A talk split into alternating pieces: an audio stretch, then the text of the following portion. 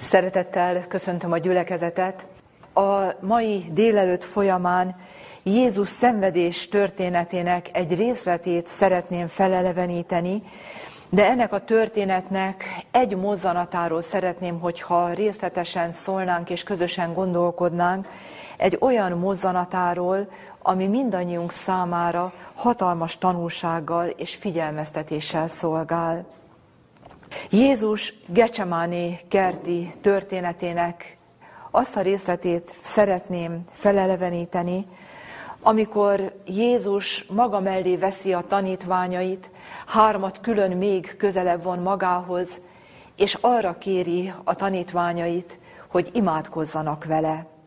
Ekkor kezdődik tulajdonképpen a szenvedés történet, ekkor valósul meg az, amit Ézsaiás próféta így fogalmazott meg, hogy az Atya mindnyájunk vétkét Jézus Krisztusra helyezte. Nem tudjuk elképzelni, mit jelentett ez Jézusnak, mindannyiunk bűn terhének a hordozása, egy olyan lelki teher, amit mi szavakkal kifejezni, de egyáltalán elmondolni sem tudunk. És Jézus ebben a küzdelemben kéri, hogy a tanítványok legyenek vele, virrasszanak, imádkozzanak vele. Igen, ezt a történetet szeretném, hogyha most felolvasnánk, és utána ennek egy mozzanatára ki fogunk térni. Máté evangéliuma huszonhatodik fejezet harminchettől negyvenegyig terjedő verseiben a következőt olvasom. És Jézus maga mellé vette Pétert és Zebedeusnak két fiát, és kezdett szomorkodni és gyötrédni. Ekkor mondta nékik, felette igen szomorú az én lelkem, mind halálig. Maradjatok itt, és vigyázzatok én velem. És egy kissé előre menve arcra borult, könyörögvén, és mondván, Atyám, ha lehetséges, múljék el tőlem e pohár, mindazáltal ne úgy legyen, amint én akarom, hanem amint te. Akkor ment a tanítványokhoz, és aludva találta őket, és mondta Péternek, így nem bírtatok vigyázni velem egy óráig sem. Vigyázzatok, és imádkozzatok, hogy kísértésbe ne essetek, mert jól lehet a lélek kész, de a test erőtelen. Igen, Jézus háromszor teszi ugyanezt, kéri a tanítványait, imádkozzanak. És amikor oda megy mindegyik alkalommal, mit talál? A tanítványok alszanak. És olyan elgondolkodható a negyvenedik versben, amit olvastunk, hogy amikor oda megy Jézus és aludva találta a tanítványait, akkor mindegyik aludt, de Péterhez intézte a szavakat. Így olvastuk, hogy akkor ment a tanítványokhoz, és aludva találta őket, és mondta Péternek, így nem bírtatok vigyázni velem egy óráig sem. Mindegyik tanítványhoz szóltak ezek a szavak, de Jézus mégis miért Pétert szólította meg? Péter mit mondott? Nem régen, néhány órával ezelőtt? Ha kell, meghalok veled, tömlöcre, halálra is kész vagyok veled menni. És most Jézus ezt akarja az emlékezetébe idézni, hogy Péter, én most nem azt kértem, hogy gyere velem a tömlöcre, vagy halljál meg velem, hanem csak azt kértem, hogy egy óráig virrasszál. Erre nem voltál képes. Jézus mit mond? Így nem bírtatok vigyázni velem egy óráig sem. Nem tudom, hogy végig gondoltuk-e már ezt a kérdését Jézusnak. Jézusnak a kérdései, egyáltalán az Isten kérdései a Szentírásban érdemes egyszer ezt végig megfigyelni, annyira sokat mondóak ezek a kérdések, és ez a kérdése is Jézusnak olyan nagyon sokat mondó. Mit fejez ki a számunkra ez a jézusi kérdés, hogy így nem bírtatok vigyázni velem egy óráig sem? Mi van ebben a kérdésben? Milyen érzés van ebben? Én szomorúságot érzek mindenképpen benne, szomorúságot és fájdalmat. De tegyük fel azt a kérdést, hogy ez a szomorúság mi miatt volt Jézusnak ebben a kérdésében? Jézusnak jól esett volna, hogyha kitartanak vele és imádkoznak? Nagyon jól esett volna.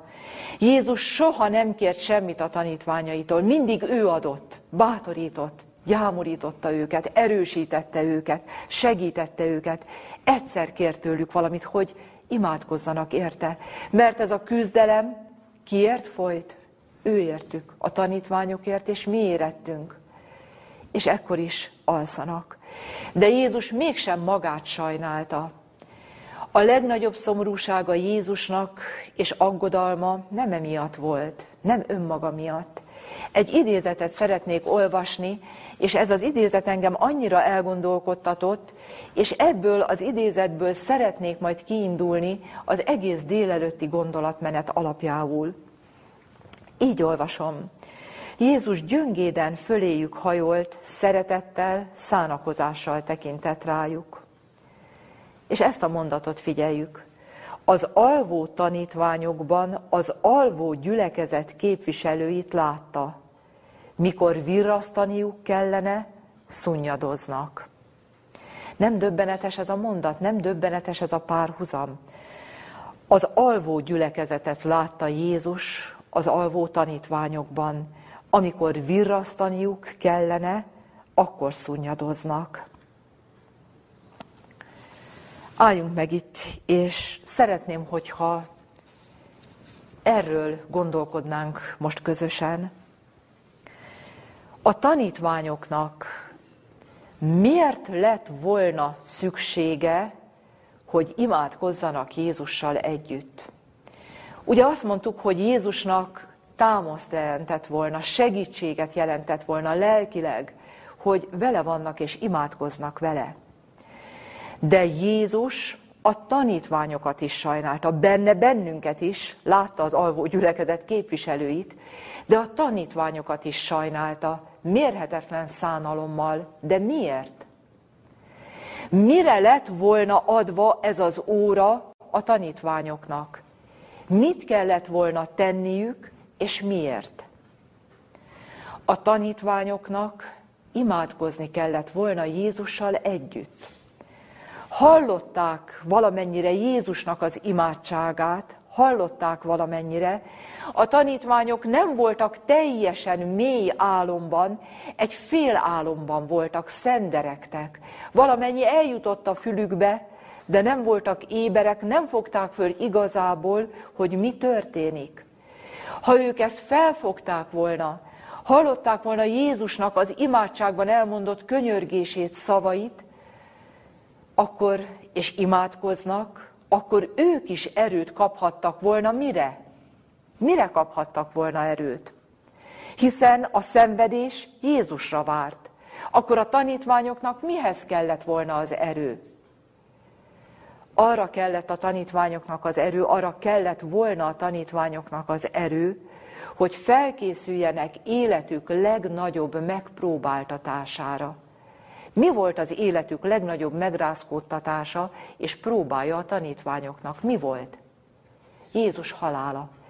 Elfogatása, kihallgatása, szenvedése és halála. Miért? Miért ez volt életük legnagyobb próbája? Mert ők más messiást vártak. Nem tudtak szabadulni attól a gondolattól, hogy majd az eljövendő messiás egy földi király lesz, aki a népet, a zsidó népet felemeli, felszabadítja a római iga alól, és a nemzetek fölé fogja helyezni, és az messiás megalapítja itt a földön ugye az uralmát, a királyságát. Ők ebben reménykedtek. Hiába mondta nekik Jézus, tanította, hogy ez nem így fog bekövetkezni. Nem tudtak ettől a gondolattól szabadulni, és éppen ezért, amikor bekövetkezett Jézus Krisztusnak a halála, az életük legnagyobb próbája volt ez, és összetörtek. Mindnyájan elfutottak, nem értették, ugye egyedül János maradt ott a kereszt alatt. A legnagyobb megpróbáltatásuk volt ez az életben. Hadd mondjam, később a tanítványok közül mindegyik, János apostoltól eltekintve, mindegyik erőszakos halállal halt meg, mártír halált halt mindegyik, de a saját haláluk nem rázta meg őket annyira, mint Jézusnak a halála. És ők erre a nagy megpróbáltatásra felkészülhettek volna lelkileg, erőt kaphattak volna, ha a megfelelő időt felhasználják arra, amire Jézus adta nekik, a felkészülésre, a legnagyobb, az életük legnagyobb próbatételére. Innen is szeretnék egy mondatot olvasni. Jézus előre tudta, hogy súlyos harc, kíméletlen kísértés vár ő rá, Jézusra. Azért vitte őket magával, hogy támogatói legyenek, hogy az események, melyeknek szemtanúi kellene, hogy legyenek, a tanítások, amelyekben részesülniük kellett, kitörülhetetlenül emlékezetükbe vésődjenek. Azért volt erre szükség, hogy hitük meg ne inogjon, hanem megerősödjék az előttük álló próbára. De ők mit tettek? Elaludtak, szundítottak, nem voltak éberek, elmulasztották a próbára való felkészülésnek a lehetőségét, az időszakát. Mit olvastunk az előbb? Az alvó tanítványokban Jézus kit látott? Bennünket, mindannyiunkat. Amikor a leginkább ébereknek kellene lennünk, akkor mit teszünk? Akkor alszunk. Akkor alszunk. De tegyük fel azt a kérdést, hogy miért kell nekünk most igazából ébernek lennünk? Miért van szükség éber állapotra? A római levél tizenharmadik fejezetének a tizenegyedik versében a következőt olvasom. Ezt pedig cselekedjétek, tudván az időt, hogy ideje már, hogy az álomból felserkenjünk, mert most közelebb van hozzánk az üdvösség, mint amikor hívőkké lettünk. Mit mond itt Pál apostol? Ideje már, hogy az álomból felserkenjünk. Igen, lássuk be, alszunk. Nem vagyunk igazából teljesen éber állapotban. Azt mondja, hogy ideje már, hogy az álomból felserkenjünk. Miért? Mert most közelebb van hozzánk az üdvösség, mint amikor hívók, hívőkké lettünk. Tehát Jézus eljövetele egyre közelebb van, egyre közelebb van hozzánk. És éppen ezért az éberségünk ezzel arányos kell, hogy legyen. Minél közelebb vagyunk ehhez az eseményhez, annál éberebbeknek kell lennünk. Ezzel szemben sokszor mit tapasztalunk? Egyre álmosabbak, egyre aluszékonyabbak vagyunk. De honnan tudhatjuk, honnan láthatjuk, hogy most valóban közelebb van hozzánk az üdvösség, sőt egyre közelebb van hozzánk, azaz Jézus visszajövetele? Honnan látjuk, hogy nagyon-nagyon közel van ez az esemény, és most kell igazából felébrednünk? Ugye egyértelmű, hogy az idők jeleiből láthatjuk, hogy valóban karnyújtásnyira van tőlünk Jézus Krisztusnak az eljövetele. Szeretnék Jóel próféta könyvéből most néhány gondolatot majd felolvasni, de mielőtt felolvasom az első igét, előtte annyit szeretnék megemlíteni Jóel próféta könyvéről, hogy Jóel próféciája is kettős prófécia. A maga teljességében most a végidején fog teljesülni. Már volt egy korábbi teljesedése, de a végidején fog maga valóságában teljesülni Jóel próféciája. És Jóel könyve úgy kezdődik, hogy egész rendkívüli csapásokat sorol fel, olyan csapásokat, amelyek korábban nem voltak, hogy hát kilátott ilyet, hát mondjátok el majd a ti fiaitoknak, és azok ő utánuk, hát ha hallottatok, vagy láttatok ilyen csapásokat. Tehát megrendítő eseményeket sorol fel Jóel próféta. És nézzük meg, utána az első fejezet tizenötödik versében a következőt mondja. Mit jelentenek és mit vetítenek előre ezek a rendkívüli események, amelyekről azt mondhatjuk, hogy az idők jelei? Azt mondja, hogy jaj ez a nap, bizony közel van az Úrnak napja, és mint a pusztítás úgy jön el a mindenhatótól. Mit mond? Ezek az események mit vetítenek előre? Hogy Jézus eljövetele egyre közelebb van, egyre közelebb. Utána mit mond a második fejezet első versében Jóel próféta könyve? Fújjátok a kürtöt a Sionon, és rivalgjatok az én szent hegyemen. Rémüljenek meg a föld minden lakói. Igen, az események fel kell, hogy rázzanak bennünket. De miért? Mert eljő az Úrnak napja, mert közel van. Arra mutatnak rá ezek az események. Tehát a jelek, amelyeket látunk most magunk körül a világunkban, mire irányítják a figyelmünket? Hogy Jézus eljövetele valóban itt van most a küszöbön. De szeretném megkérdezni, hogy a jeleknek önmagában az a rendeltetése, hogy mi lássuk és tudjuk azt, hogy Jézus eljövetele közel van, vagy valamilyen más célból kapjuk ezeket a jeleket. Milyen célból vannak ezek a jelek? Olvassuk el Jóel könyve első fejezetének a tizennegyedik versét. Szenteljetek böjtöt, hirdessetek gyűlést, gyűjtsétek egybe a véneket, a földnek minden lakosát az Úrnak, a ti isteneteknek házába, és kiáltsatok az Úrhoz. Miért? Mert ezek az események Jézus eljövetelére irányítják a figyelmet, és az a hivata, azt hivatottak elérni a mi életünkben, hogy igazi megtéréssel keressük az Istent, ahogy a második fejezet tizenkettő és tizenharmadik versében fogjuk most olvasni. Mit mond? De még most is így szól az Úr, térjetek meg hozzám teljes szívetek szerint, böjtöléssel is, sírással is, kesergéssel is, és szíveteket szaggassátok meg, ne ruháitokat, úgy térjetek meg az Úrhoz, a ti istenetekhez, mert könyörülő és irgalmas ő, késedelmes a haragra és nagy kegyelmű, és bánkódik a gonosz miatt. Tehát az idők jeleinek a rendeltetése, hogy felhívják a figyelmünket Jézus eljövetelére. De nem csak abból a szempontból, hogy mi tudjuk, hogy majd mi fog bekövetkezni, hanem hogy készüljünk erre az eseményre. Ezt az eseményt, Jézus eljövetelét nem lehet készületlenül várni. Várakozás. Hadd kérdezzem meg, különösen a háziasszonyoktól, de mindenkitől, amikor várunk valakit, vendégeket várunk, akkor leülünk és ölbetesszük a kezünket, hogy hát majd jön az a vendég. Hát mindent megteszünk, takarítunk, csinosítjuk a lakást, hogy egy, egy, egy porszem sem maradjon sehol, hogy valóban amikor megérkezik a vendég, akkor, akkor méltó legyen a lakásunk ugye a fogadására.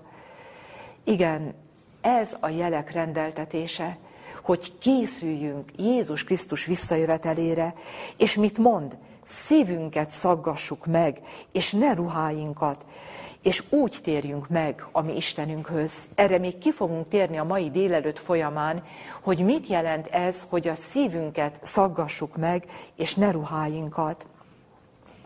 Viszont egy kérdést szeretnék most föltenni itt, ennek a felolvasott igének kapcsán. Azt olvassuk a Jóel könyve második fejezetében, most, ahogy olvastuk az igét, a tizenkettedik vers így kezdődött. De még most is így szól az Úr. És utána mondja, hogy térjetek meg. Miért mondja ezt, hogy de még most is így szól az Úr? Mi van ebben a fél mondatban? Ebben az van benne, hogy az Úr, elnézést hadd kérdezem, szólított bennünket már, kérlelt bennünket az Isten az elmúlt hónapokban, hetekben, években vagy évtizedekben? Megszólított bennünket az Isten? Éreztük az ő késztetését? És mi lett az eredménye? Mindig teljesen hűségesen engedelmeskedtünk az ő késztetésének? Hát, ha őszinték akarunk lenni magunkhoz, akkor azt mondjuk, hogy nem mindig, sőt. És éppen ezért ebben a fél mondatban egy hatalmas kegyelem, hosszú tűrés és irgalom van. Azt mondja, de még most is így szól az Úr. Hányszor utasítottál vissza, hányszor nem tetted azt, amire kérleltelek, de még most is szólok, de még most is kérlellek, hogy használd ki a rendelkezésre álló időt, engedj a késztetésemnek, térj hozzám teljes szívedből, szívedet szaggassad meg, és ne ruháidat. Azt mondtuk, hogy Jézus eljövetelére készülnünk kell. De mit mond a Biblia, hogy Jézus eljövetele mikor fog bekövetkezni? Tudunk-e valamit, valami közelítőt mondani Jézus eljöveteléről? Az időpontjáról nyilván nem, mert a napot, az órát senki nem tudja. De mit mond a Biblia? Máté evangéliumában mit olvasunk a huszonnegyedik fejezetben? Hallanotok kell háborúkról, háborúk híreiről, földindulás, éhség, járvány, elmondja Jézus, és mikor ezt elmondja, mit mond? Akkor itt van a vég. Azt mondja, de ez még nem itt a vég.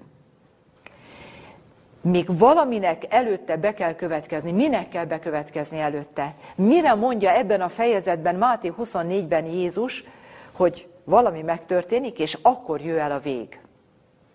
Isten országának ez az evangéliuma, hirdettetik a világon, bizonyságul minden népnek, és akkor jön el a vég. Ez milyen figyelmeztetés a mi számunkra? Ez figyelmeztetés arra, hogy nem várhatunk magára Jézus eljövetelére, hogy akkorra legyünk készen, hanem nekünk fel kell készülni erre a hatalmas eseményre. Mire? A késői eső kiáradására. Amikor a lélek hatalmas erővel fog kiáradni, és a tiszta üzenet, a tiszta evangélium mindenkihez el fog jutni. Az Isten ígéretet tett erre. Az Isten országának ez az evangéliuma, hirdettetik majd bizonyságul a világon minden népnek, és akkor fog eljönni Jézus. Tehát nekünk erre kell most készülni leghamarabban, ezzel együtt persze Jézus eljövetelére, de erre a hatalmas eseményre, a késői eső kiáradására. Megint a tanítványokkal való párhuzamot szeretném megemlíteni. Jézus a tanítványokra milyen, milyen feladatot bízott, mivel bízta meg Jézus a tanítványokat, mielőtt a mennybe ment. Elmenvén szélese világra, tegyetek tanítványokká minden népeket. Ugye ugyanúgy, ahogy bennünket megbíz, és a végidején ez teljesedni is fog, hogy mindenütt egyszerre fel fog hangzani a tiszta üzenet. Na de nézzük meg, a tanítványoknak mire volt szüksége ahhoz, hogy ezt a megbízó parancsot teljesíteni tudják? Hogy valóban az üzenetet el tudják vinni mindenhova, ahova csak lehetséges. El is vitték az első században. De mi volt erre szükség? Jézus mire figyelmeztette őket? Maradjatok Jeruzsálembe, és várjátok meg az Atyának az ígéretét, hogy eljön majd a Szentlélek, és, és akkor lesztek nékem tanúim úgy Jeruzsálemben, mint Júdeában, és a földnek mind végig, mind végső határáig. Tehát mit mond? Igen, el fogjátok tudni kezdeni ezt az üzenethirdetést, de várjátok meg, amíg a lélek nagy arányú kitöltése bekövetkezik, hogy erőt adjon, képesítést adjon, bátorságot adjon hirdetni az aktuális üzenetet mindenhol, mindenfelé. Igen, de tegyük fel újra azt a kérdést, hogy mi volt a tanítványok feladata ebben az időben? Mit kellett nekik tenniük? Hogy kellett készülni erre az eseményre, a lélek nagy arányú kitöltésére? Hogy kellett készülniük? És hogy készültek? Azt olvassuk az apostolok cselekedete első fejezet tizennegyedik versében, hogy ezek mindnyájan egy szívvel, lélekkel foglalatosak voltak az imádkozásban és a könyörgésben, az asszonyokkal és Máriával, Jézusnak anyjával és az ő atya fiaival együtt. És mikor a pünkösd napja eljött, mindnyájan egy akarattal együtt voltak. Ugye a második fejezet első versét is olvastam. Tehát mi volt az előkészület? Mit kellett tenniük? Mit tettek? Azt olvassuk, hogy egy szívvel, lélekkel foglalatosak voltak miben? Az imádkozásban és a könyörgésben. Amit akkor is meg kellett volna tenniük, amikor Jézus a Gecsemáné kertjében kérte őket, hogy vigyázzanak és imádkozzanak vele. Igen, ekkor már komolyan vették Jézusnak a szavait, és tudták, hogy nem tudnak felkészülni az előttük álló eseményekre másképp, csak is imádsággal, nagyon buzgó imádsággal és könyörgéssel. Miért volt szükség erre a nagyon komoly imádságra? Készen voltak ők a lélek nagyarányú kitöltésére? Jellemben készen voltak erre? Nem. Mi volt közöttük? Rengeteg súrlódás, egyenetlenség, nézeteltérés. És ezt csak is mivel lehetett legyőzni?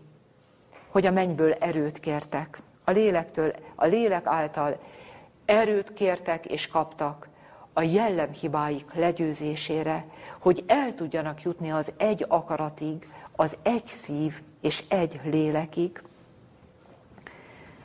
Amikor én fiatalabb voltam, sok-sok évvel ezelőtt, én amikor ilyen igéket olvastam, akkor én nekem mindig az volt a gondolatomban, hogy hát, hát ugye ehhez, hogy egy szív, egy lélek, egy akaratra jutni, és akkor minden áldást elnyerünk, nekem sokszor az volt a gondolatom, hogy hát ez egy olyan egyszerű feltétel, hát akkor hogy? Szóval ez annyira túl szimpla, olyan egyszerű.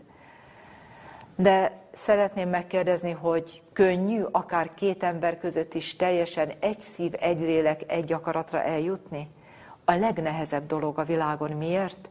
Mert mivel kell ehhez harcolnunk? Az énünkkel, az énünk felett kell győzelmet aratnunk. És hogyha ez a szív megszaggatása megtörténik, az igazi változás az életünkben, akkor nyerhetünk el minden ígéretet, amit az Isten megígért. Igen, az apostolok így készültek a lélek kiáradására. Nekünk hogy kell készülnünk erre az eseményre, a késői eső kiáradására? Hogy az evangélium, a nagy evangélium hirdetésnek részesei lehessünk. Hogy kell készülni? Ugyanígy, ahogy az apostolok készültek. Foglalatosak voltak az imádkozásban és a könyörgésben. Ima és könyörgés. Emlékszünk a tíz szűz példázatára. A tíz szűz példázatában Jézus felvázol elénk öt okos és öt balga szüzet.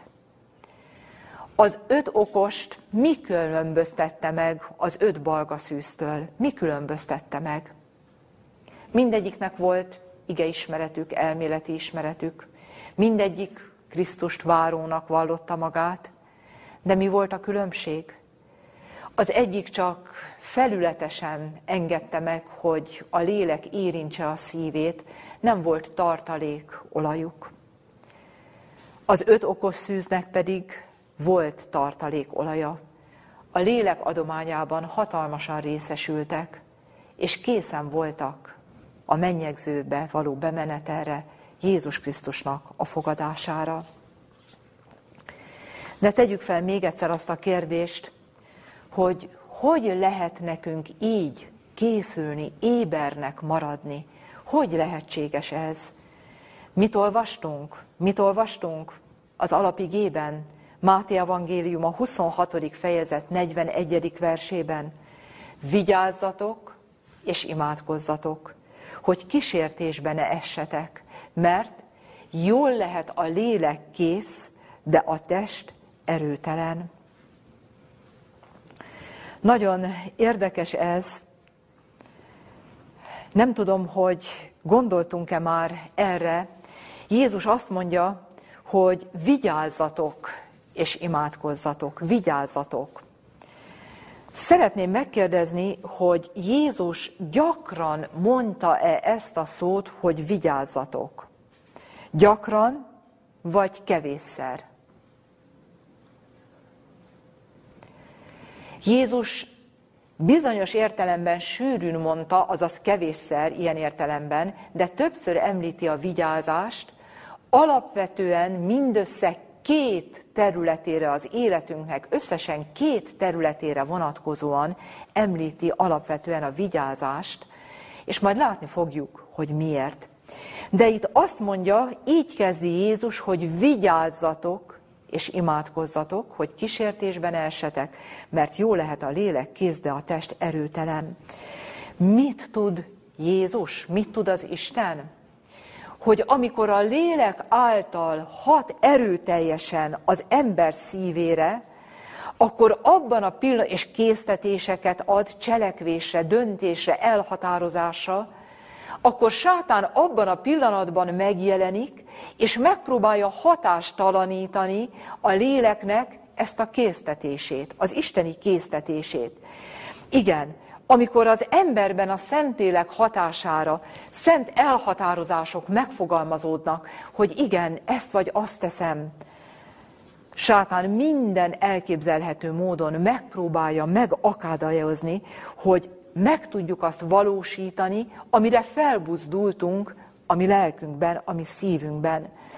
És sokszor ezek az elhatározások, a fellángolás, a felbuzdulás lehanyatlik. Jézus mit mondott? Vigyázzatok, mert ezt a csapdát csakis szüntelen imádkozással és vigyázással tudjuk elkerülni. És mit mond miért? Mert jól lehet a lélek kész, ott van bennem az odaszállás a gondolatban, szeretném, de mit mond? Vigyázz, a test erőtelen. Számolni kell a mi természetünk, a mi lényünk visszahúzó erejével, amit sátán hihetetlen módon kihasznál, és minden kísértésével arra, arra törekszik, hogy ezek az elhatározások meghiúsuljanak, és tovább visszasüppedjünk a szunnyadó állapotunkba. Igen, Jézus viszonylag ritkán mondta ezt, hogy vigyázz. Az egyik terület ez volt, hogy vigyázz, nehogy elaludj, nehogy készületlen legyél az előtted álló próbára és Jézus visszajövetelére. Olvasunk is el egy ilyen igét, Lukács evangéliuma, huszonegyedik fejezet, harmincnegyedik vers. Azt olvassuk. De vigyázzatok magatokra, hogy valamikor meg ne nehezedjék a ti szívetek dobzódásnak, részegségnek, és ez élet gondjainak miatta, és váratlanul reátok ne jöjjön ez a nap. Azt mondja, vigyázzatok, meg ne nehezedjék a ti szívetek. Vigyázat, bele ne fáradjunk az őrködésbe, az ébrenlétbe, a vigyázásba. Mikor kell nekünk ébereknek lenni, virrasztani és vigyázni? Milyen napszakban? Milyen napszakban? Mire hív fel az ige? Éjszaka. Éjszaka van a legnagyobb szükség az éberségre és a vigyázásra. Nem különös? Mit mond a Biblia? Sötétség borítja a földet, és éjszaka a népeket. Tehát a világ erkölcsi sötétségben van. Közeledik Jézus eljövetele, és nekünk ebben a sötétségben kell ébereknek maradni az éjszaka kellős közepén is. Tudom, hogy furcsa a kérdés, de mégiscsak fölteszem. Mikor könnyebb nekünk ébren maradni? Nappal vagy éjszaka? Ugye, hogy nappal. Miért? Mert hát ugye még ott van az erőnk, frissek vagyunk, Végzük a, végezzük a munkákat, de mi van estére, pláne már az éjszaka közepére? Ugye Jézus éjfélkor fog jönni. Elfáradunk, belefáradunk a sok tennivalóba. Sötétség is van, minden abba az irányba hat, hogy elálmosodjunk, hogy, hogy elpilledjünk.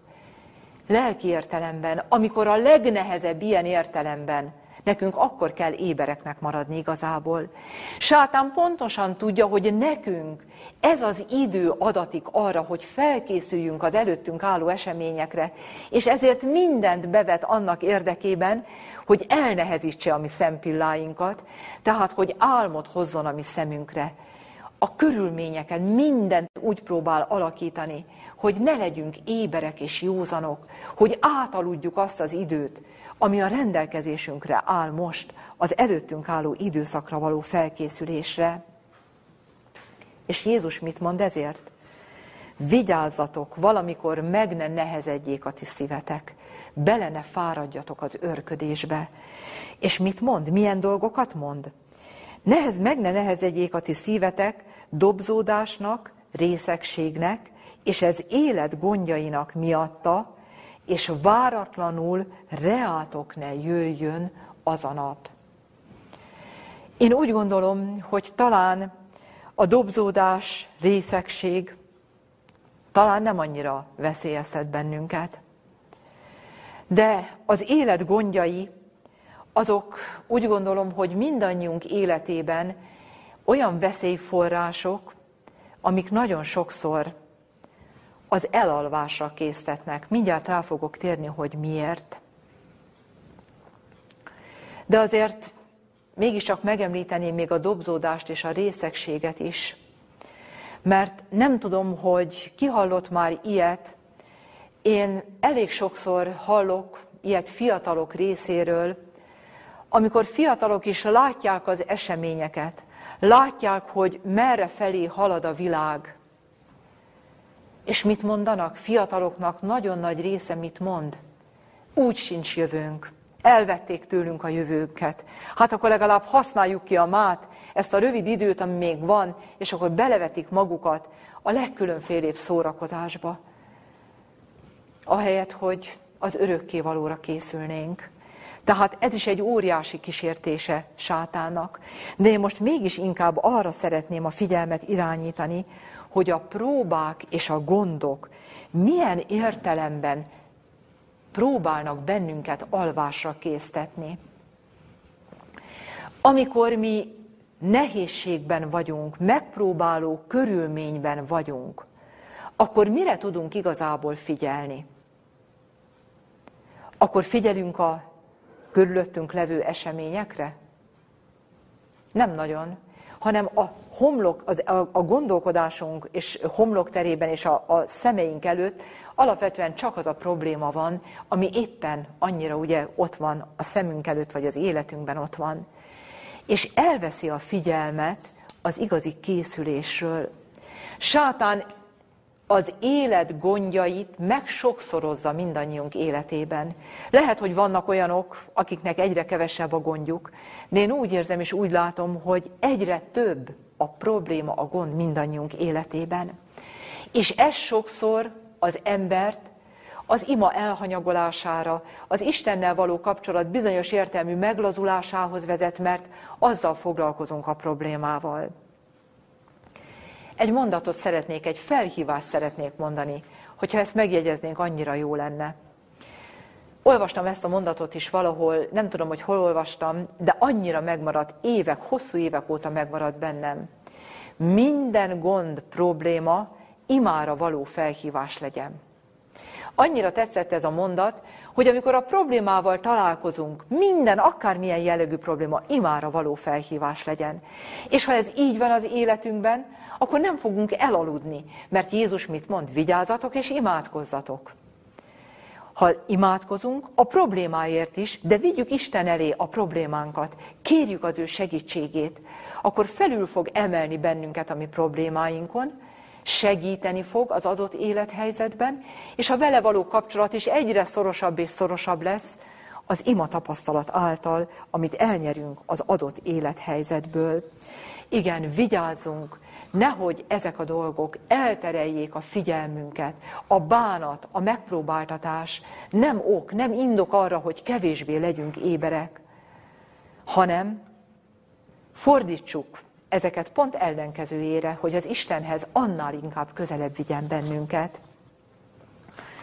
De szeretném föltenni azt a kérdést, mint ahogy az előbb említettem, hogy Sátán megpróbál ugye bennünket minden ravasz módon eltántorítani ettől, a, a, ettől a, a, a lehetőségtől, hogy készüljünk, és Jézus ezért mondja, hogy vigyázz, ember, vigyázz, nehogy készületlen legyél. És ahogy az előbb említettük, Jézus alapvetően a vigyázást két területre mondta. Ugye az elsőt most megemlítettünk, hogy nehogy készen, készületlenül legyünk az ő eljövetelére. De szeretném megkérdezni, hogy emlékszünk-e az igéből arra, hogy Jézus milyen más területre is említette a vigyázást. Hogy mitől óvakodjunk, mire vigyázzunk. Az igéből szeretnék két igét olvasni, Lukács evangéliuma huszonegyedik fejezet harmincnegyedik versét, és Máté evangéliuma tizenhatodik fejezet hatodik versét. Így olvasom. De vigyázzatok magatokra, elnézést kérek, Máté tizenhat hatot olvasom először, és utána Lukács tizenegy egyet, elnézést. Máté tizenhat hatban ezt olvasom. Jézus pedig mondta nékik, vigyázzatok és őrizkedjetek a farizeusok és szadduceusok kovászától. És utána Lukács tizenkettő egyben Jézus meg is magyarázza, mindenek előtt oltalmazzátok meg magatokat a farizeusok kovászától, amely micsoda? Amely a képmutatás. Amely a képmutatás. Tehát Jézus ezt a két területet említi meg alapvetően, mint vigyázás területét, készületleneknek legyünk, nehogy készületlenül várjuk az ő eljövetelét meg az eseményeket, és hogy vigyázzunk a farizeusok kovászától, a képmutatástól. Miért nagyon fontos ez, és hogy lehet ezt a kettőt most összekapcsolni? Amikor Jézus vigyázásra szólít fel bennünket és készenlétre, az ember hajlamos arra, hogy egy külső mázzal próbálja pótolni az igazi lényeget. Hajlamosak vagyunk arra, hogy a külsőre gondoljunk csak. Éppen ezért mondja Jóel prófétán keresztül az Úr, itt szeretnék visszatérni, hogy az igazi készenlét mikor tud bekövetkezni? Amikor a szívünket szaggatjuk meg, és nem a ruháinkat. Tehát sokszor Sátánnak az a csapdája, hogy azt hiteti el velünk, hogy ha mi külső cselekedeteink úgy, úgy nagyjából rendben vannak, nem követünk el olyan különösebb dolgot, úgy nagyjából a külső rendben van, hogy akkor mi készen vagyunk Jézus eljövetelére. Ezzel szemben pedig mit mond az ige? Ember, vigyázz! A készenlét a szívnél kezdődik. A külső is fontos, a külső cselekedet nem lényegtelen, de a szíveteket szaggassátok meg, és ne a ruhát. A megtisztult belső szívből fognak majd igazából fakadni a külső jó cselekedetek. De hát mitől óv bennünket Jézus?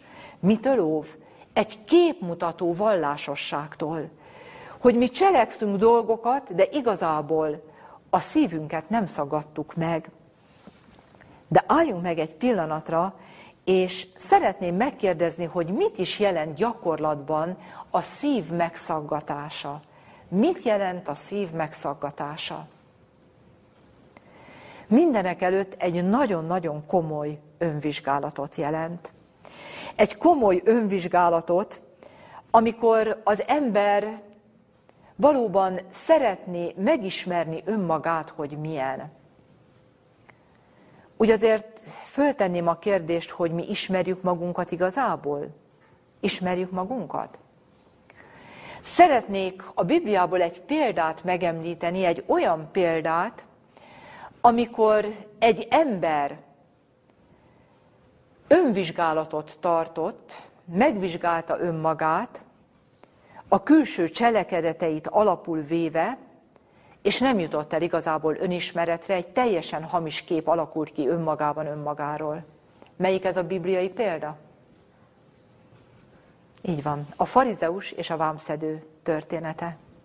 Fölmegy ez a két ember imádkozni a templomba.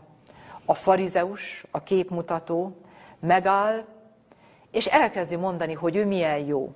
Mennyivel külön, mint az a másik ember, és sorolja a külső cselekedeteit, hogy hetente böjtölök kétszer, megadom a tizedet mindenből, sorolja. a külső cselekedeteket. Ez az ember, ez a farizeus minek tartotta magát? A külső cselekedetek alapján jónak. Ő kész van, ő jó. De eljutott az igazi önismeretre? Nem. Nem ismerte meg önmagát, hogy ő tulajdonképpen kicsoda és micsoda. Éppen ezért egy igét szeretnék olvasni a százharminckilencedik Zsoltárból, a százharminckilencedik Zsoltárból, Dávid Zsoltárából. Szeretném felolvasni ezt a csodálatos kérést, ahogy az Istenhez fordul, a huszonhárom és a huszonnegyedik versben.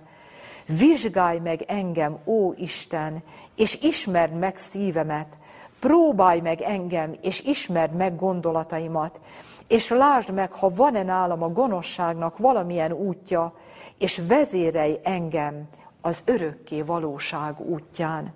Mit mond? Uram, te vizsgálj meg engem, te ismersz. Ugye ez az egész Zsoltár arról szól, főleg az eleje, hogy az Isten ismeri a gondolatainkat, járásunkra, fekvésünkre ügyel, minden mozzanatát az életünknek ismeri. Amit én magamról nem is tudok, hogy mi van a szívemben, az Isten azt is tudja. És ezért mondja, hogy Uram, te vizsgálj meg engem, te mutass meg engem önmagamnak, hogy én valójában milyen vagyok, hogy felismerhessem, megláthassam igazából az én bűneimet. Igen, felismerhessem. Csak szeretnék egy-két gondolatot megemlíteni. Van-e a szívemben nagyra vágyás? Mi motiválja az én cselekedeteimet? Az én, lehet jókat cselekedni, csodálatos jókat cselekedni, meg lehetünk elégedve magunkkal. De milyen indítékból tesszük? Mi van a szívünkben? Van irigység, a másik fölé kereked, másiknak fölébe kerekedési vágy, vagy, vagy bármi. Van ott a szívünkben csomó minden, ami, ami még nem tiszta. Sokszor az ember nem, nem látja ezt önmagától. Ezért mondja a zsoltáríró Dávid, hogy mutass meg engem, Istenem, önmagamnak, vizsgáld meg az én szívemet. Ezt jelenti a szívet megszaggatni. És ha az ember meglátja önmagát, hogy igazából milyen a szívünk, akkor mire fog ez bennünket elvezetni? Igaz összetöretésre, igazi szív megszaggatásra, igazi bűnbánatra. És amelynek mi lesz az eredménye, ha eljutunk, meglátjuk igazából, hogy milyenek vagyunk. Eljutunk az igaz bűnbánatra. Mi lesz ennek az eredménye? Ami a farizeus és vámszedő imájában nem a farizeussal, hanem a vámszedővel történt meg. Mert a vámszedő mit tett? A szemét sem merte az égre emelni. Uram, légy irgalmas nekem bűnösnek. És mit mond Jézus? Ez az ember megigazulva ment alá a templomból, elnyerte a bűnei bocsánatát, hogy nem a másik ember, aki csak a külsőre figyelt, de nem vette észre, hogy igazából milyen a jelleme. Az igazi szív megszaggatás igazi sírással is jár, amikor az ember megtanul keseregni a jellemhibája a bűnei miatt, de ez vezeti az embert igazi megtérésre. Emlékszünk Péterre, aki szintén nem ismerte magát. Ő azt hitte, hogy mennyire hős, mennyire bátor, mennyire kitartó tud lenni. És amikor az Úr szembesítette, ugye, mert megengedte, hogy ez bekövetkezzen, nem készült fel erre az eseményre, megengedte az ő hatalmas bukását, a tagadását, akkor Péter mit csinált? Keservesen ment el onnan, és zokogott, és sírt. És utána... Ezután a keserves sírás és zokogás után, amikor a szívét szaggatta meg igazából, bekövetkezett az, amit Jézus azt mondta neki, hogy idővel megtérvén, majd te a te atyád fiait erősítsed. Igen, készülni, így készülni Jézus eljövetelére, az előttünk álló eseményekre, ébereknek maradni, ima és szüntelen való vigyázás által, hogy nehogy elhitessük magunkat azzal, hogy a külső önmagában elegendő. Emlékszünk, Jézus mire figyelmeztet bennünket a hegyi beszéd vége felé? Azt mondja, hogy amanapon majd sokan jönnek, akik azt mondják, hogy Uram, ezt és ezt cselekedtük a Te nevedben. Hatalmas dolgokat cselekedtünk, a külső cselekedetekre hivatkoznak. És Jézus mit mond? Elfogadja őket? Nem, nem ismerlek titeket. A gonoszságot cselekedtétek, mert a külső bizonyos értelemben gonosz szívet, bűn által megrontott szívet rejtett. Nem volt tiszta az indítékotok, nem volt krisztusi a ti jellemetek. Igen, itt jön az öt okos és az öt balga szűznek a története. Az öt balga szűznek is volt valamennyi olaja. Tehát valamennyi volt, tehát külső cselekedeteik voltak ők is, valamilyen szinten várták Jézus eljövetelét, de a szívükig nem hatott el a lélek munkája, nem szaggatták meg a szívüket, és ezért voltak készületlenek. És még három gondolatot szeretnék egész röviden megemlíteni, hogy sátán ezen kívül még mivel akar bennünket elaltatni, és elvonni a mi figyelmünket az igazi készülésről. Ezt csak röviden szeretném megemlíteni. Mi az, amit sátán leginkább el akar tőlünk venni ebben az időben? Mi az, amitől leginkább meg akar fosztani bennünket? Az időtől. Az időtől. Mindenféle dolgot hoz. Az élet felpörgött, rengeteg feladat, tevékenység. De hadd mondjam, azokon a dolgokon kívül, amiket meg kell tennünk mindenképpen, sátán a szabadidőnket is akarja elrabolni? Hajjaj! Csak egy dolgot említek, amit sokszor szoktam említeni, például az internet. És nem azt mondom, amikor valaki home office-ban dolgozik, meg egyáltalán a gép előtt el kell végezni a munkáját, hanem az egyéb idő, amit a gép előtt töltünk. Nem tudom, úgy arra gondoltam, hogy ha egyszer összeszámlálnánk azt, hogy a szabad időnkből, mondom, nem azt, amikor valaki a munkáját végzi, meg ma valamit el kell intézni a gépen, hanem a szabad időnkből mennyi időt töltünk az internet előtt, egy nap, órában, vagy percekben, vagy órában kifejezve, és mennyit töltünk imádkozással és igeolvasással. Vajon melyik irányba billenne el a, billenne el a mérleg? Bárcsak az utóbbi irányában billenne el a mérleg. De Jézus mit mond? Vigyázzatok és imádkozzatok, mert nem lehet ébernek lenni, amikor, amikor mással foglalkozunk. Vigyázzatok, imádkozzatok. Ez a legfontosabb, hogy erre jusson igazából minőségi idő. A másik, a halogatás. Majd holnap, igen, ma most már nem volt rá időm, hogy olvassak, de holnap majd korán kelek, és majd holnap reggel bepótolom, meg holnap este majd, és mi lesz ebből? A halogatásból mindig az lesz, hogy elmarad az, ami, amire igazából a lélek nagyon komolyan késztetett bennünket. És még egy harmadik szempontot is szeretnék felvetni, ennek kapcsán, mindennek hátterén, amit megemlítettünk, sátán pontosan ettől az élő kapcsolattól akar bennünket elválasztani, az Istennel való személyes élő kapcsolattól, amit szüntelen vigyázás, éberség és ima által lehet fenntartani. Milyen módon akarja ezt megtenni ilyen értelemben? Elvágja ugye ezt az élő kapcsolatot azokkal, amikről idáig beszéltünk, de mi lesz ennek az eredménye? Ennek az eredménye nem az lesz, hogy mi elfelejtjük a bibliai proféciákat, hogy milyen események fognak bekövetkezni, ettől még ugyanúgy látni fogjuk a rengeteg tragédiát, meg az idők jeleit, és látjuk egyre jobban sűrűsödni a fellegeket magunk körül, de mi lesz ennek az eredménye, hogyha az Istennel nincs élő kapcsolatunk, de ezeket az eredményeket, eseményeket látjuk? Hogy félni fogunk, rettegni és aggodalmaskodni. Félelembe, aggodalmaskodásba visz bennünket az események láttán. Emberi szempontból nézve valóban félelmetes, ami be fog következni. De ha nekünk csak profécia ismeretünk van, és látjuk emellett valóban a sok szörnyűséget, akkor félni fogunk, rettegni, csüggedni az Istennel való élő kapcsolat, személyes kapcsolat nélkül. És az aggodalom, a csüggedés, a félelem mibe taszítja az embert? Egy elálmosodásba, egy, egy tehetetlen állapotba nem tud az ember buzgón készülni. Igen, éppen ezért az Istennel való személyes, élő kapcsolat. Mit jelent ez ebben a vonatkozásban? Látni fogjuk, tudni fogjuk, hogy mik következnek be, nem fogjuk elfelejteni, de az Isten vígasztal bátorít bennünket, mert az ő igéjében nem csak az van leírva, hogy milyen szörnyű események fognak következni, hanem az ígéretet, a vígasztalást, a bátorítást is adja, hogy ő velünk lesz, megerősít, megvédi az övéit, és az örök életre elvezeti. Jézus eljövetelét örömmel fogjuk tudni várni. De mi az előfeltétele? Hogy most ebben a rendelkezésünkre álló időben imádkozzunk és vigyázzunk. Olyan elgondolkodtató az, az alapigéből szeretnék egy igét még, azaz kettő bibliaverset felolvasni. Máté evangélium a huszonhatodik fejezetében ugye azt olvastuk, hogy miután Jézus ugye aludva találta őket, mondta nekik, hogy vigyázzatok és imádkozzatok, hogy kísértésben ne essetek, mert jól lehet a lélek kész, de a test erőtelen. És utána, amikor harmadszor is ugyanúgy aludva találta őket, akkor nagyon érdekes dolgot olvasunk itt. A negyvenötödik és negyvenhatodik versben ezt olvassuk.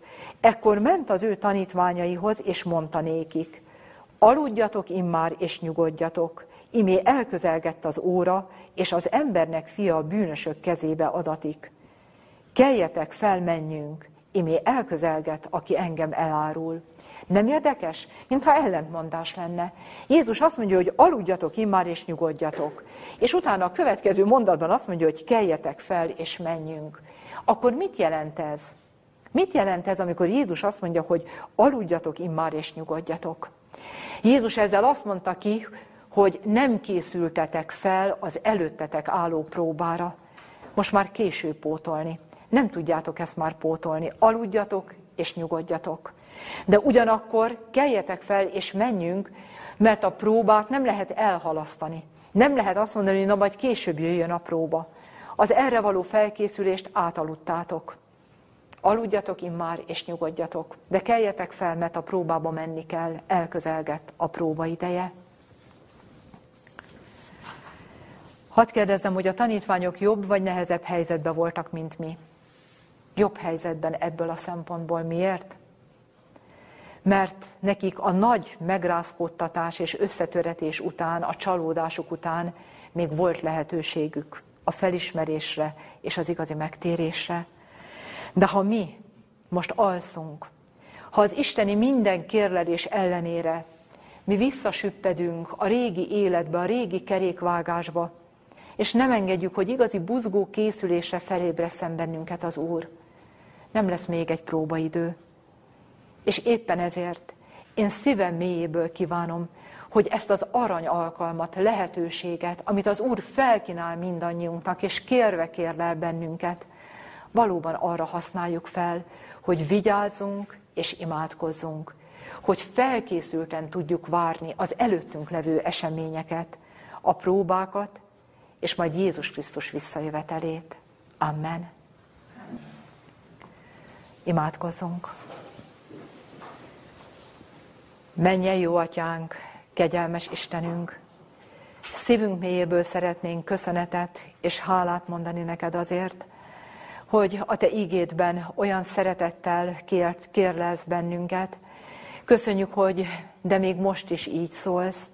Köszönjük neked, Istenünk, hogy te nem hagytál el bennünket annak ellenére, hogy mi annyiszor visszautasítottuk a te kérlelésedet és hívásodat. Urunk, te látod, hogy mennyiszer felbuzdultunk, és utána mennyiszer újból visszaaludtunk. Urunk, adjad, hogy komolyan vegyük a te felhívásodat, Jézusunk, a te hozzánk intézett szavaidat, hogy vigyázzunk, mert a lélek kész, ott van bennünk az elhatározás sokszor, de a test erőtelen. Adjad, Urunk, hogy felismerjük sátánnak ezeket a csapdáit, és adjad, Urunk, hogy amit te mondtál, hogy vigyázzunk, komolyan vegyük. Jézusunk, te olyan kevésszer mondtad ezt, azért, hogy ne megszokott legyen a mi számunkra ez a kifejezés, hogy vigyázzunk. Te a legnagyobb veszélyre mondtad azt, hogy vigyázzunk. Urunk, adjad, hogy valóban éberek legyünk, szüntelenül imában keressünk téged, hogy a veled való élő kapcsolat által meg tudjunk erősödni, és fel tudjunk készülni mindarra, ami előttünk van. És Urunk, te látod, hogy mi magunkat nem tudjuk felkészíteni, a magunk erejehez kevés semmi. De hogyha mi élő kapcsolatban vagyunk veled, imádság által, a te ígéd kutatása által, te megígérted, hogy felkészítesz mindenkit, és erőssé teszel az előttünk álló időre. Urunk, add meg ezt mindannyiunknak, ezt a tapasztalatot, a te végtelen kegyelmedből. Amen.